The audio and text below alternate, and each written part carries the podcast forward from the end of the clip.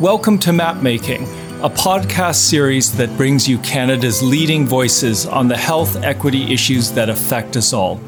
I'm Stephen Hwang, Director of the MAP Research Centre at St. Michael's Hospital, Unity Health Toronto.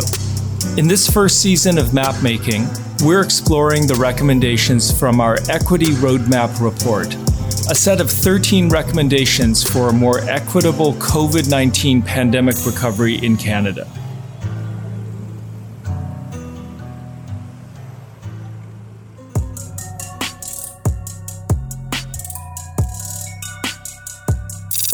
We will have to look at what is our line in the sand as Canadians, as citizens, on what do we expect from all level of government when it comes to our care.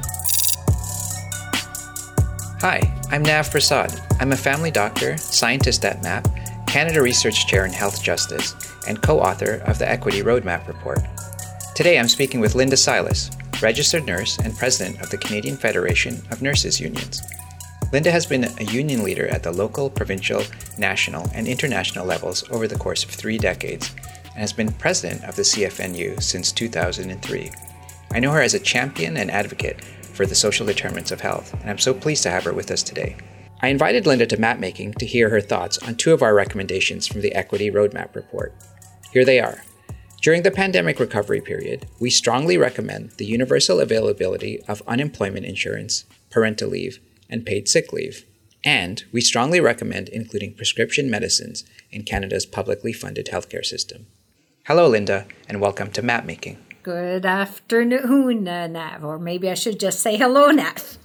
welcome, and, and thanks so much for joining. To start, can you tell us a little bit about how sick leave is accessed right now in Canada? Well, if you're unionized, there's a little bit a better chance that you do have a sick leave provision within your collective agreement. Some it's days that you accumulate per month, and you literally just have to call in sick and you get it. But we have to realize that 58% of uh, workers in Canada have no sick days at all. And that creates a big burden on our healthcare system. But also, it was highlighted during the pandemic. And it was really highlighted was those workers making $25,000 and less. They were more impacted by having no sick time at all. How can it be that during a pandemic of a virus that causes a cough there are still workers who don't have access to adequate paid sick leave well, the federal government tried to alleviate that, and uh, laws are take a very long time to uh, change. If I look at C3 that was introduced just before Christmas, and literally within two weeks, it was passed by the House, passed by Senate, because there was an urgent need to not only address the sick leave provision, but that sick leave provision, and it's the best system in Canada, you know, 10 paid sick leave is only for federally regulated workplace. So anybody who works in the public sector, in the private sector, most of the private sector, it's not there. And what the pandemic showed us, because it was contagious, it was so easy transmitted that people start saying, Why are you coming into work sick? Why are you coming into work when you have cold symptoms?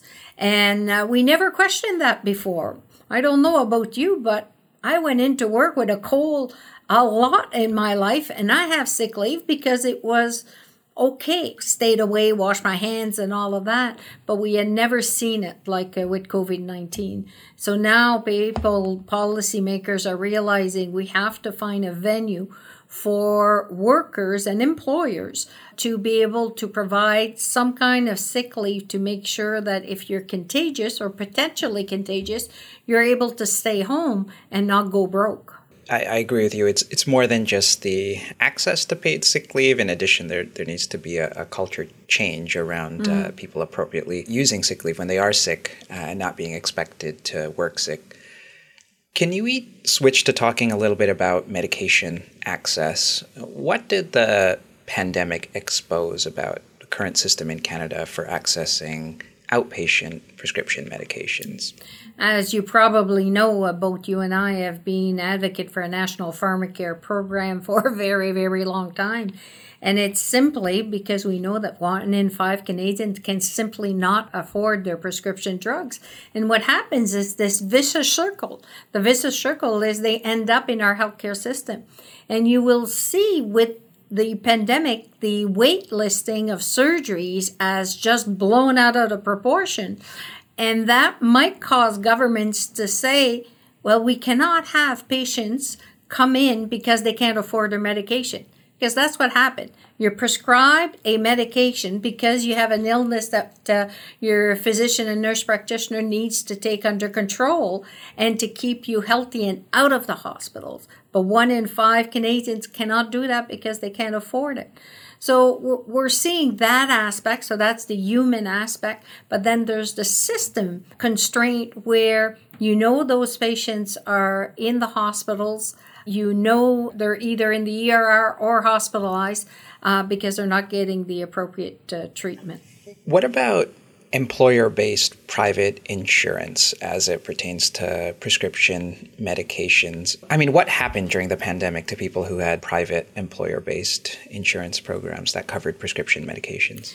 Yeah, uh, great question, Nav, because we all thought, you know, that uh, 50, 60% of uh, employees that are covered under a health plan, they were saved. You know, they had uh, prescription drug coverage. But when the pandemic hit, so many and so many employees lost their jobs from small enterprise to larger enterprise. And whatever program the federal government was providing CERB and others it wasn't providing the health insurance that employers were able to provide uh, even as small as it was. So we saw double the numbers of workers in Canada losing their coverage for prescription drugs than those that uh, gained coverage through unionization or changing jobs. You mentioned one important limitation of employer based insurance for medications. You lose it when you lose your job. Are there any other problems created by employer based health benefits? Because I think for many people who have them, you know, who have what they view as a good plan, they might have trouble seeing that there is any wider problem because they have a good plan that meets most of their needs? Well, we have to realize that whatever is provided by the employer is part of our salary base. So if a health and dental plan or a prescription drug plan is costing about 10% of payroll, that's 10% that could be on your wages, could be on your vacation, could be on your pension, on other areas. As nurses, we see the prescription drug aspect of it as what we call medically necessary. You will not have anything on the uh, national uh, prescription list, national essential medicine list, if I use a proper term, uh, that is frivolous. It will be what is medically necessary. Uh, we also know that uh, unions are unions, employers are employers, and insurance companies are insurance company. So those who fear that uh, the insurance company are going to disappear completely is nonsense, because we know that those who will be able to afford what I often uh, use the example as the national pharmacare program will provide a one a day, uh, not a one a day, a four a day pill but my richer plan might provide the one a day plan. But what is necessary, medically necessary, is that you get that medication to start out with. And the luxury of getting the one a day or the other format uh, can be done through an insurance program.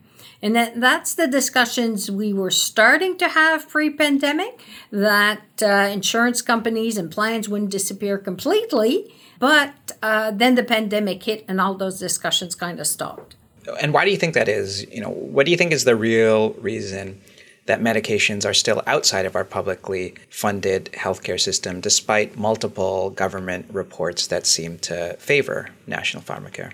Oh, the pandemic. You know, pre pandemic, we were both working with uh, Dr. Hoskins and his team with the famous report that came in in June 2019. We had a federal election. Everyone was promising pharmacare. We were getting ready. And the plan that Dr. Hoskins established was by this January, we would have an essential list. Uh, of medication that Canadians could access, and we would start that way and then the pandemic hit. The pandemic was about paying the bills at the end of the week and getting healthcare services, long term care services if you need it. And of course, as your first topic was the whole sick leave.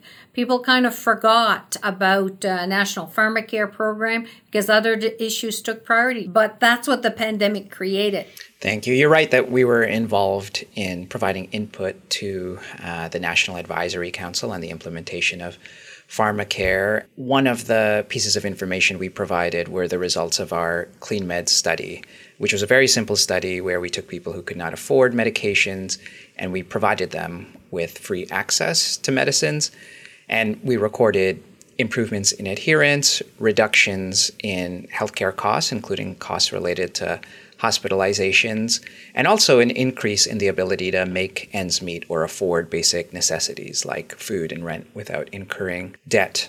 What's your view about the need to study this issue more? Do you think we need more studies, or is it time to move toward policy change? Oh, it's for sure time to move to policy change. I remember one study that CFNU hired a group of epidemiologists to look at can we find out data if you're not able to uh, pay for your prescriptions, what will happen to you? And I was stunned that there's data being collected on that. And just with two diseases, diabetic and heart surgery, there's a, a thousand deaths a year due to the fact that these patients couldn't afford their medication, and those are working Canadians. So that was a big red flag to any policymakers out there.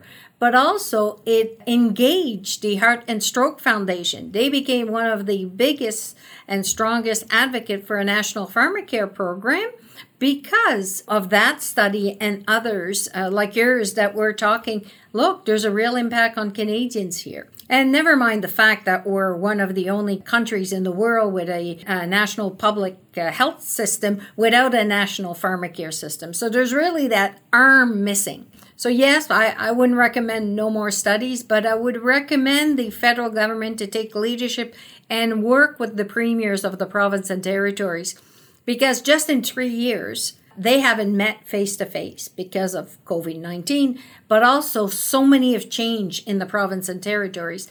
We need to re engage them and re show what the provinces will be able to gain.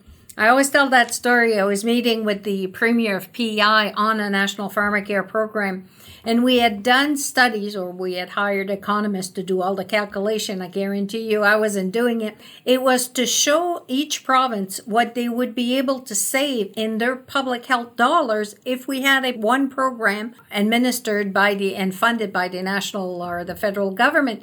And the PEI premier looked at me and he said, "Linda, that's my provincial debt." So that year, if we would have had a national pharmacare program, PEI wouldn't have had a provincial debt. So that's the connections we have to get with those premiers and ministers of health. How does it impact PEI? How does it impact the Yukon or BC? And really uh, get their engagement. I think it will work. It'll be a, a step by step, but uh, they are all going to be facing dramatic uh, changes in our healthcare system and increased costs that everyone's going to be saying where's the best uh, way to spend our dollars. I wanted also to talk about parental leave. Can you tell us about what access to parental leave uh, looks like across Canada today and what are some of the implications? Well, it all depends who employs you. Of course, the federal government has a plan under EI if you pay into EI, and you know they're they're excellent. Yeah, you know it's up to eighteen months. Uh, I had did I have three or six months when my son was born thirty one years ago, but the fact is it depends where you're employed, and that's the sad thing if you're employed as a nurse, for example, in Quebec, you will get a longer pre maternity or parental leave before you enter your maternity and parental after that. Uh, those who are independent workers, they hardly get anything unless they're ready to have no salary for a certain period because they don't pay into EI, so they don't get those kinds of parental leaves. So it's all that balances we have to uh, bring into our society and into our communities and families. And I truly believe that COVID and the pandemic is really opening everyone's eyes that we have to take care of each other. So, as societies, how are we going to do that? You know, childcare is in every province and territories. The parental leave, you're going to see a lot more discussions on that. And also, there'll be many discussions in collective bargaining. It sounds like you're optimistic about this attention to inequities during the pandemic translating into public policy progress. I'm optimistic, but I'm worried about the dollars and cents. There'll be only so much provincial, territorial, or federal government will be able to buy. But at the same time, if uh, experts like yourself can bring to the provincial governments and the federal governments saying, well, a national pharmacare program would help save money, would help control and admissions in hospitals. If we look at long term care standards, for example, saying and giving a guarantees to our seniors, these are the basic that you will get across the country when and if you need long term care, such as nursing four hours uh, of uh, nursing care per day. So th- those are just basic, but we will have to look at what is our line in the sand as Canadians, as citizens, on what do we expect from all level of government when it comes to our care. And our care goes further than if I go to my doctor's or nurse practitioner office or if I enter a hospital. It's about the mental health, the home care, child care, all that care economy needs to be better talked about. You obviously are a very um, powerful advocate for nurses, but you and the Canadian Federation of Nurses Unions don't just advocate for nurses. You're advocating for system wide changes uh, that would affect everyone in Canada. Can you explain why you think those broader changes are important? Well, we all live on the same planet, uh, and we all live in different communities, but still in the same planet. And that's one area where CFNU start doing more work on. We had done and we still do a lot of work on the national pharmacare program. That was like our, our global project to help everyone living in Canada. And then three years ago, we start moving into climate and health realizing the impact on the climate crisis, what was happening on uh, the health of Canadians, the health of children. Like I had so many nurses who work with children with asthma and the impact on the climate change with the patients and especially younger patient with asthma that couldn't afford their puffers that ended up in the hospital. So that whole vicious circles. Uh, so we're doing work on that again because we all live on on the same uh, planet. But it is to bring that uh, holistic approach to not only nursing but our work life on what we can do better. I always love the saying in Ireland is you can always go a step further they're pushing society of thinking a step ahead, a step higher. So if you have your uh, college degree, you want a university degree, you want a master's degree, you want to move up and you're moving up with your community. That's on the education model, but the same thing in the community is how do we make it better? Beautiful, thank you. We end every episode of map making with the same three questions for our guests. Could I ask them to you now? Yeah. Excellent. On your very best days at work, days when you come home feeling grateful that you get to do what you do, what do those days look like? It's when I hear our uh, nurses speaking out. It's hard to take a microphone. It's hard to speak to politicians, but when I hear them speaking out, and most recently it's been the campaign in Ontario around repeal uh, Bill 124 You know, I've been on many rallies, many picket lines in my career, but when you see just a small little group of nurses all geared up with masks and getting that attention of the the public on how unfair it was. So for me the best days is when I hear a nurse, a worker, an individual just speaking out. On your very worst days at work, what gives you hope and motivates you to continue?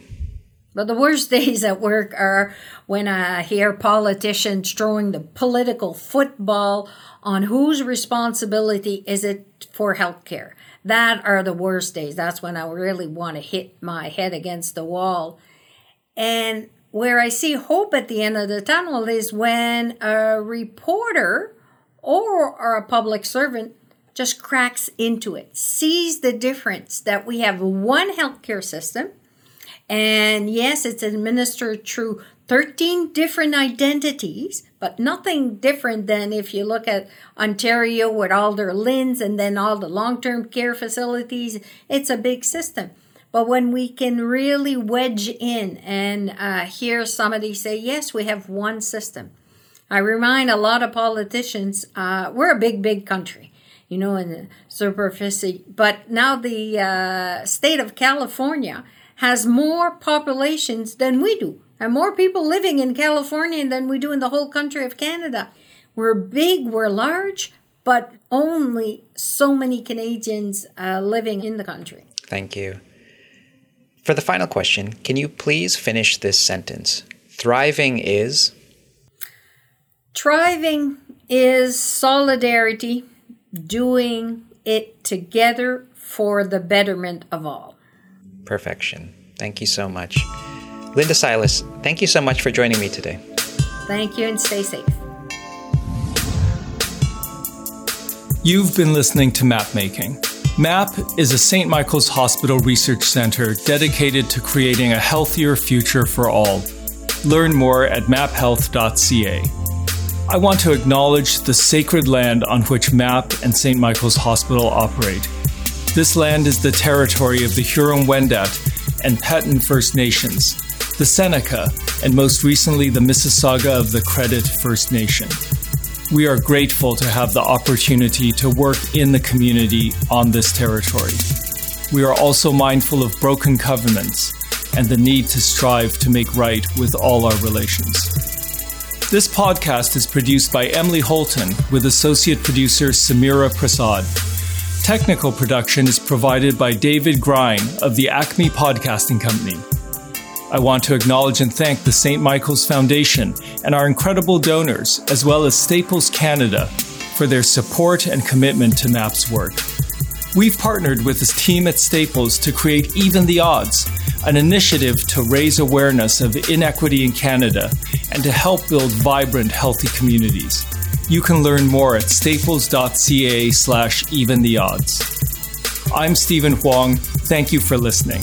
Take good care, and we'll see you next time.